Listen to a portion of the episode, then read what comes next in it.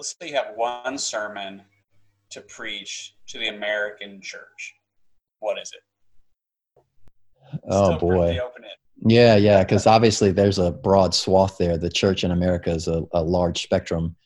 Um, but but I would say for the for the evangelical wing of the church, um, you know, I, I think that um, I have been very encouraged that I have been hearing a lot more voices um, and a lot more of the mainstream voices, if I would dare to even say that, uh, in that in that environment, start start to speak out about um, what Bonhoeffer called cheap grace, and um, what I think over you know the better part of a century in the 20th century, the Christian message became hyper individualistic. It became about getting your sin saved um, and the message of repentance and discipleship, the message of surrendering to the lordship of Jesus in your life in every way, and your life bearing fruit of that got minimized to the point where it was optional or at best.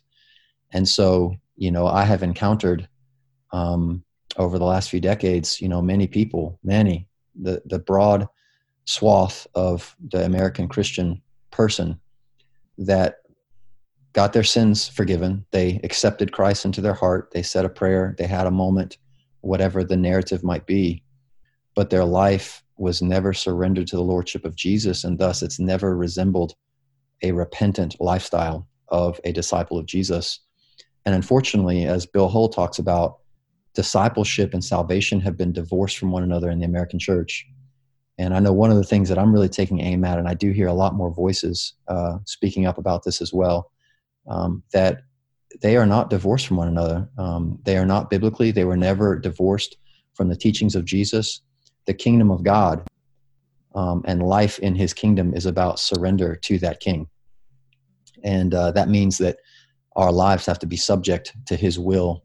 And uh, that's the hard part, right? That's what Bonhoeffer called the cost of discipleship. That's the part that I think the American church in our recent history has really minimized and to the detriment of, you know, uh, I would say uh, generally that it has produced a church that is not, um, it is not identifiable from the world.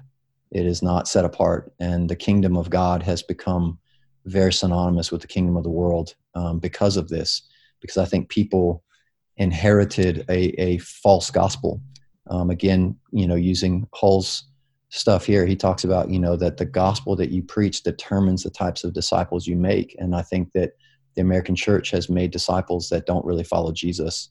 And i, I would dare say i wouldn't even call them disciples. And so um, i know in my context in my local church context this is something that we really talk a lot about. And and i think if i were to if i were just to be plopped into some sort of tele evangelist position and just try to speak to a large swath of the American population, I think this is something I might really highlight because I think it's something that um, that the the church has gotten wrong for a while. But I do again, I've been very encouraged that I think I think God's Spirit is starting to really correct this on a large scale, and I hear more and more people talking about this, which has been really encouraging.